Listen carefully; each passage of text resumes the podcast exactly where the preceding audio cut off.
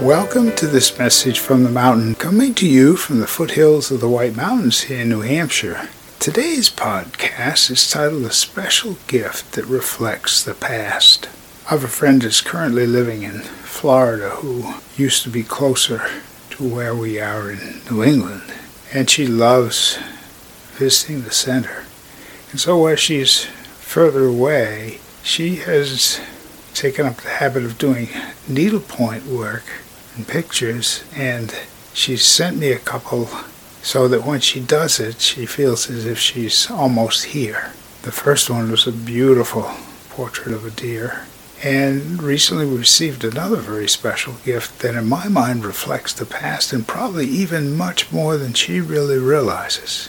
It's a woodland scene, the forest, and a mountain peak that's quite a bit higher and quite a bit sharper, I guess you would say, in angle.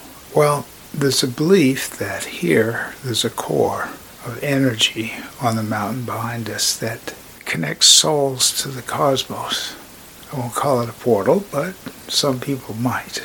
And before the Ice Age, the mountains were a lot taller.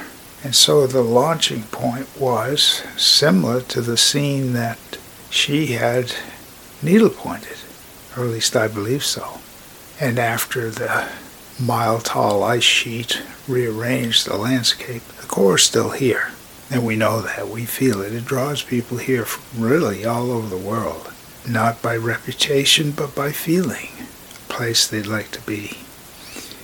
And I'm amazed at how people are so connected to it they may not even realize they're connected as much as they are, including my friend who sent me a very special gift that reflects the past. My name is Michael Hathaway, and this is Message from the Mountain. It is my prayer these words are right and good for you whenever you hear them. Thank you so much for listening.